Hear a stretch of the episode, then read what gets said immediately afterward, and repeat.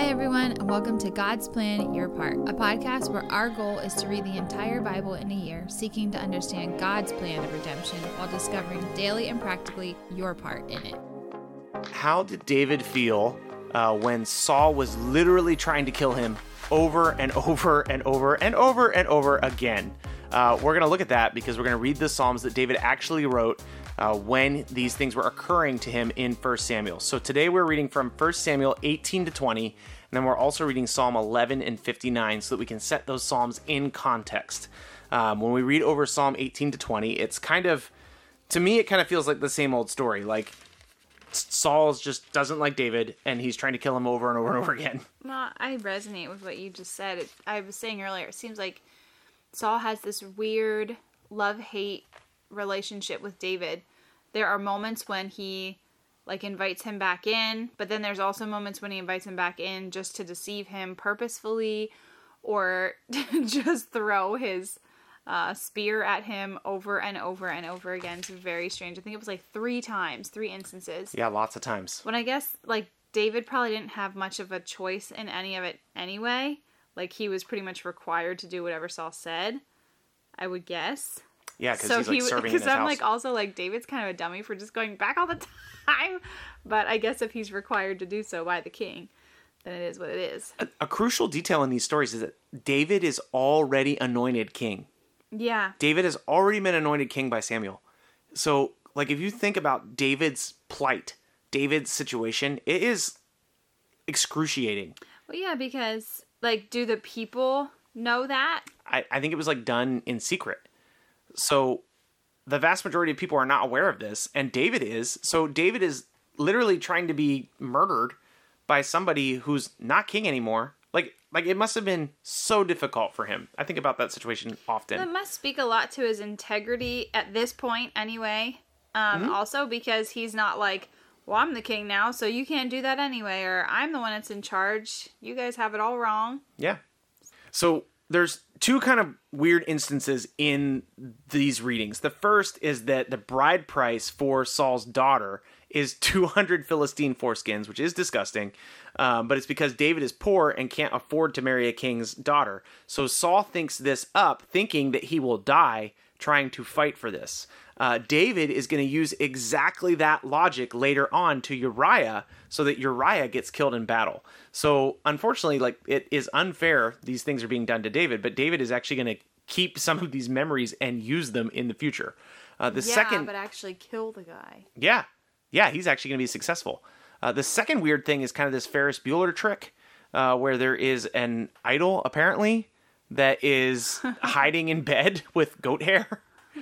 you know, you know, Ferris Bueller, where they like yes, open the door and he like leans yes, up, and yeah. that might be too old, but um, he rolls over and he's all exactly. That's literally what happens here. Yeah. uh, what's interesting about it is that Michal, David's wife, is using a household image uh, to trick Saul. A life size. A life size household image. And this is problematic because God has already said you're not allowed to make images. You can't cast a graven image. Mm-hmm. And so David did not have this in his house. Michal brought it to the house. It does say that she took the image.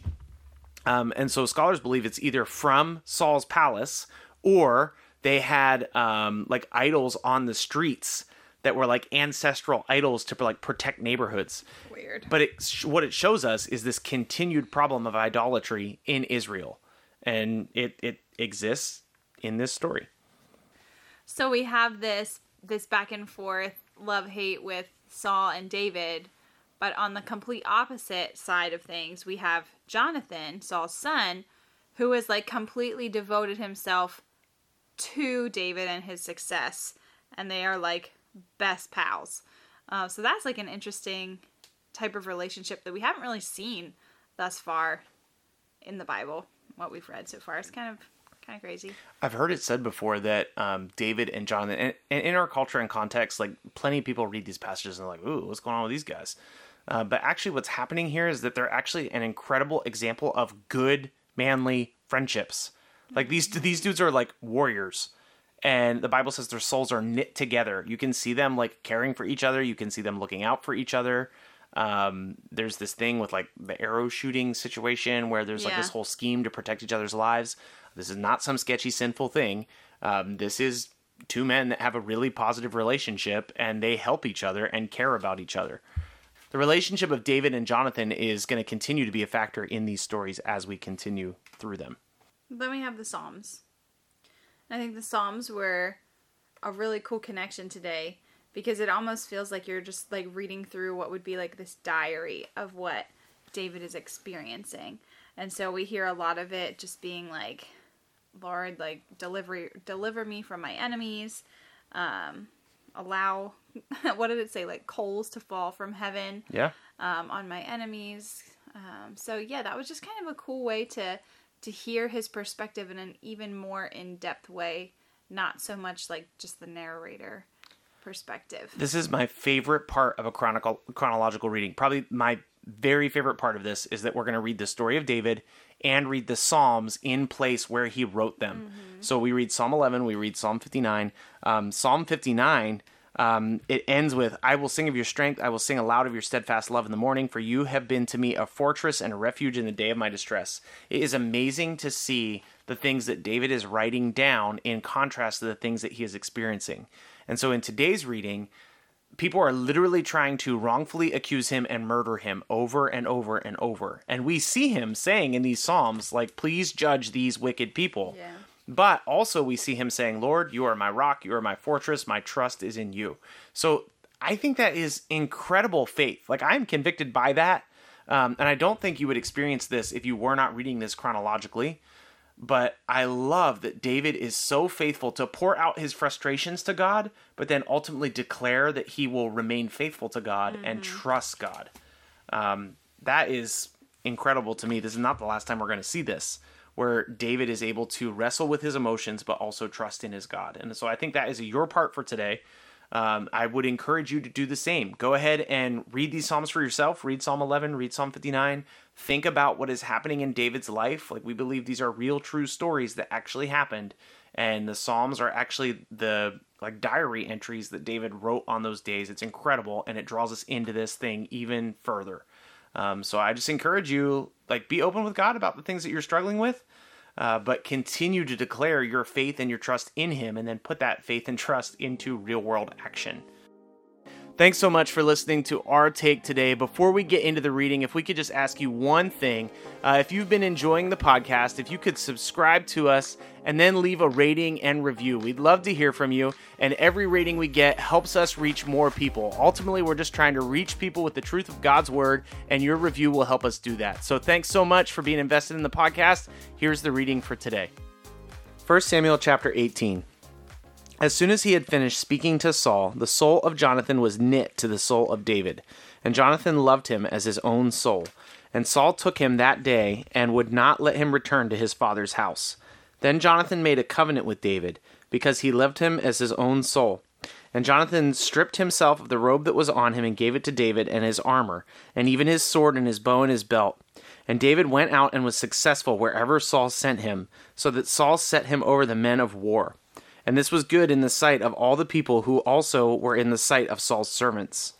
As they were coming home, when David returned from striking down the Philistine, the women came out of all the cities of Israel, singing and dancing to meet King Saul with tambourines, with songs of joy, and with musical instruments. And the women sang to one another as they celebrated. Saul has struck down his thousands, and David his tens of thousands. And Saul was very angry, and this saying displeased him. He said, They have ascribed to David tens of thousands, and to me they have ascribed thousands. And what more can he have but the kingdom? And Saul eyed David from that day on. The next day, a harmful spirit from God rushed upon Saul, and he raved within his house, while David was playing the lyre, as he did day by day. Saul had his spear in his hand, and Saul hurled the spear, for he thought, I will pin David to the wall. But David evaded him twice. Saul was afraid of David, because the Lord was with him, but had departed from Saul. So Saul removed him from his presence, and made him a commander of a thousand. And he went out and came in before the people. And David had success in all his undertakings, for the Lord was with him. And when Saul saw that he had great success, he stood in fearful awe of him. But all Israel and Judah loved David, for he went out and came in before them.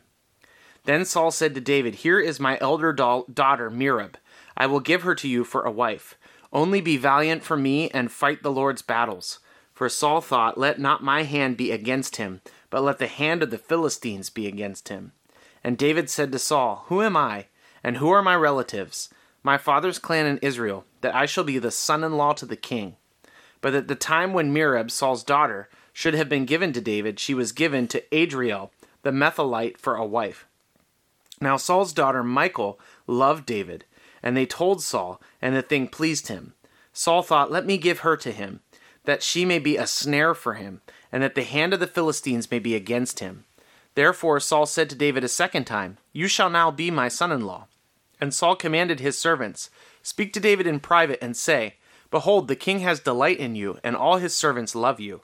Now then, become the king's son in law. And Saul's servants spoke those words in the ears of David. And David said, Does it seem to you a little thing to become a king's son in law, since I am a poor man and have no reputation? And the servants of Saul told him, Thus and so did David speak.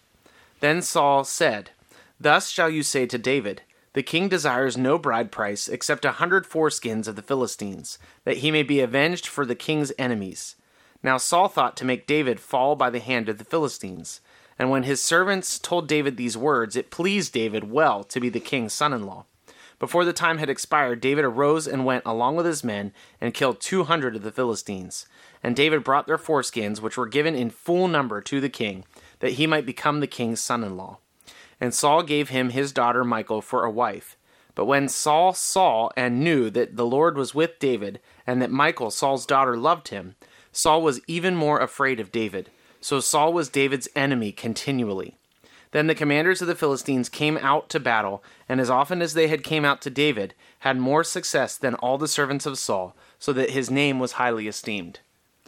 And Saul spoke to Jonathan his son and to all his servants, that they should kill David. But Jonathan, Saul's son, delighted much in David.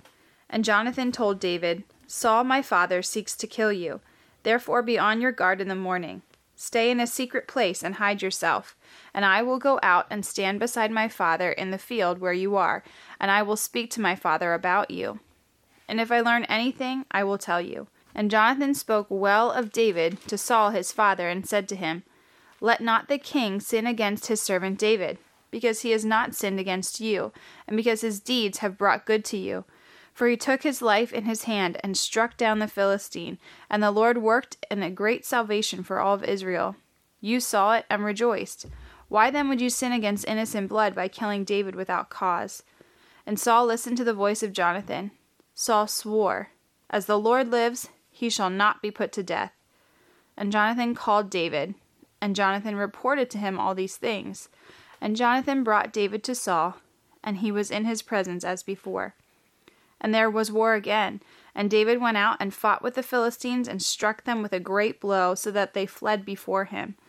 Then a harmful spirit from the Lord came upon Saul, as he sat in his house with his spear in his hand, and David was playing the lyre. And Saul sought to pin David to the wall with his spear, but he eluded Saul, so that the, he struck the spear into the wall. And David fled and escaped that night. Saul sent messengers to David's house to watch him, that he might kill him in the morning. But Michal, David's wife, told him, If you do not escape with your life tonight, tomorrow you will be killed. So Michal let David down through the window, and he fled away and escaped. Michal took an image and laid it on the bed and put the pillow of goat's hair at its head and covered it with its cloths. And when Saul sent messengers to take David, she said, He is sick.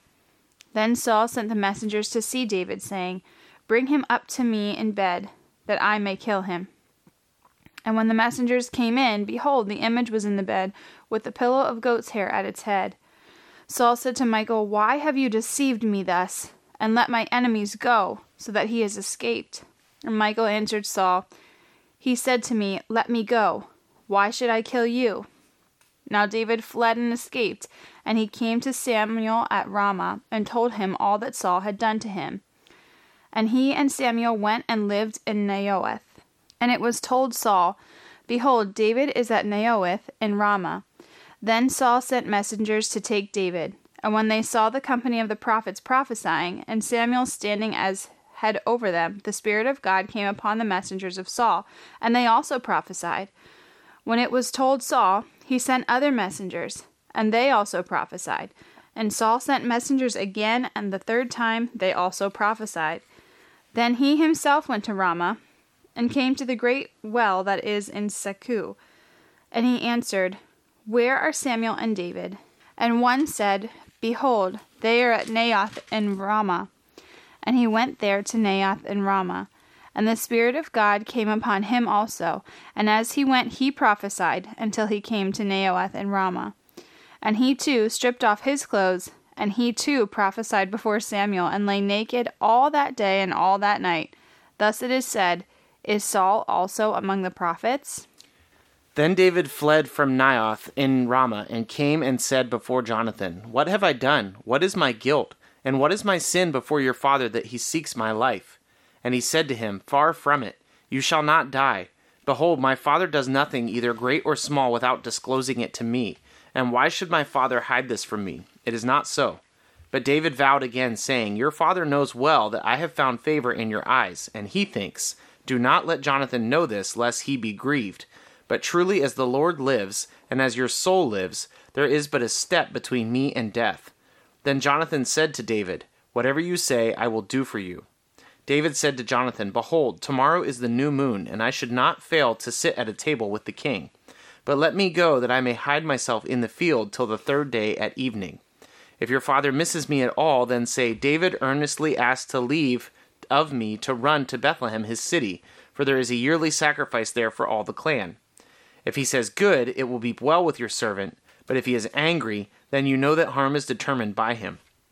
Therefore, deal kindly with your servant, for you have brought your servant into a covenant of the Lord with you. But if there is guilt in me, kill me yourself, and why should you bring me to your father? And Jonathan said, Far be it from you. If I knew that it was determined by my father that harm should come to you, would I not tell you? Then David said to Jonathan, Who will tell me if your father answers you roughly? And Jonathan said to David, Come, let us go out in the field. So they both went out into the field. And Jonathan said to David, The Lord, the God of Israel, be witness. When I have sounded out my father about this time tomorrow, or the third day, behold, if he is well disposed towards David, shall I not then send and disclose it to you? But should it please my father to do you harm, the Lord do so to Jonathan and more also, if I do not disclose it to you and send you away, that you may go in safety. May the Lord be with you, as he has been with my father. If I am still alive, show me the steadfast love of the Lord, that I may not die. And do not cut off your steadfast love from my house forever, when the Lord cuts off every one of the enemies of David from the face of the earth. And Jonathan made a covenant with the house of David, saying, May the Lord take vengeance on David's enemies. And Jonathan made David swear again by his love for him, for he loved him as he loved his own soul. Then Jonathan said to him, Tomorrow is the new moon, and you will be missed, because your seat will be empty. On the third day, go down quickly to the place where you hid yourself when the matter was in hand, and remain beside the stone heap. And I will shoot three arrows to the side of it as though I shot at a mark.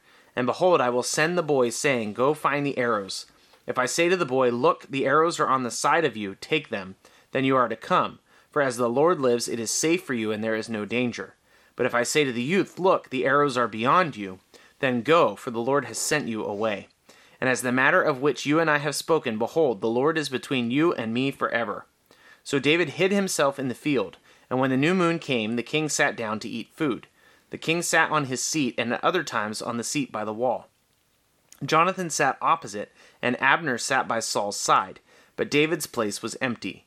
Yet Saul did not say anything that day, for he thought, Something has happened to him. He is not clean. Surely he is not clean.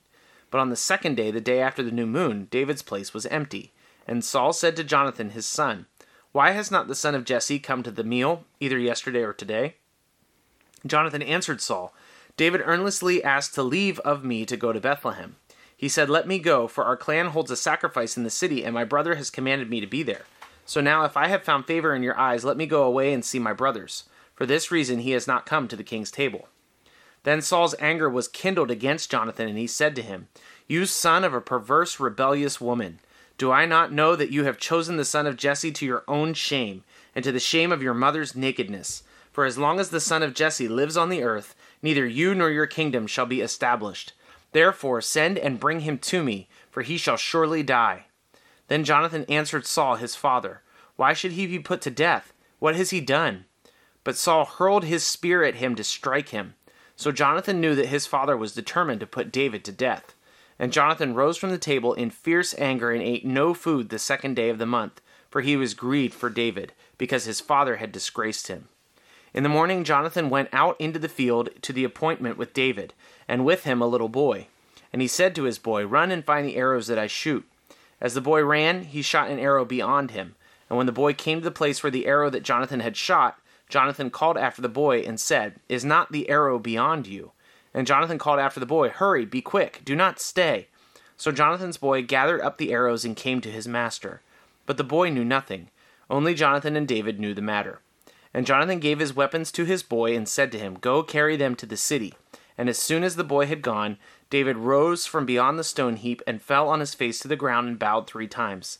And they kissed one another and wept for one another, David weeping the most. Then Jonathan said to David, Go in peace, because we have sworn both of us in the name of the Lord, saying, The Lord shall be between me and you, and between my offspring and your offspring forever. And he rose and departed, and Jonathan went into the city. Psalm chapter 11 In the Lord I take refuge. How can you say to my soul, Flee like a bird to your mountain? For behold, the wicked bend the bow. They have fitted their arrow in the, to the string to shoot in the dark at the upright in heart. If the foundations are destroyed, what can the righteous do? The Lord is in his holy temple. The Lord's throne is in heaven. His eyes see, his eyelids test the children of man. The Lord tests the righteous, but his soul hates the wicked and the one who loves violence. Let him rain coals on the wicked, fire and sulphur and a scorching wind shall be the portion of their cup. For the Lord is righteous, he loves righteous deeds, the upright shall behold his face. Psalm 59 Deliver me from my enemies, O God. Protect me from those who rise up against me. Deliver me from those who work evil, and save me from bloodthirsty men. For behold, they lie in wait for my life. Fierce men can stir up strife against me, for no transgression or sin of mine, O Lord. For no fault of mine they run and make ready. Awake, come to meet me, and see. You, Lord God of hosts, are God of Israel. Rouse yourself to punish all the nations, spare none of those who treacherously plot evil. Each evening they come back, howling like dogs and prowling about the city. There they are, bellowing with their mouths, with swords in their lips, for who they think will hear us. But you, O Lord, laugh at them. You hold all nations in derision. O my strength, I will watch for you, for you, O God, are my fortress. My God in his steadfast love will meet me. God will let me look in triumph on my enemies. Kill them not, lest my people forget. Make them totter by your power and bring them down, O Lord, our shield. For the sin of their mouths, the words of their lips, let them be trapped in their pride, for the cursing and lies they utter. Consume them in wrath, consume them till they are no more, that they may know that God rules over Jacob to the ends of the earth. Each evening they come back, howling like dogs and prowling about the city. They wander about for food and growl if they do not get their fill. But I will sing of your strength. I will sing aloud of your steadfast love in the morning. For you have been to me a fortress and a refuge in the day of distress. O my strength, I will sing praises to you, for you, O God, are my fortress, the God who shows me steadfast love. Thanks so much for listening to God's Plan Your Part. If anything stuck out to you, if you have any questions, or if you'd like to receive a Bible, you can email us at godsplanyourpart at gmail.com. Also, if you're enjoying the podcast, please consider supporting us through the link in our description. We love that you're on this journey with us, and we hope you have a great day. See you tomorrow.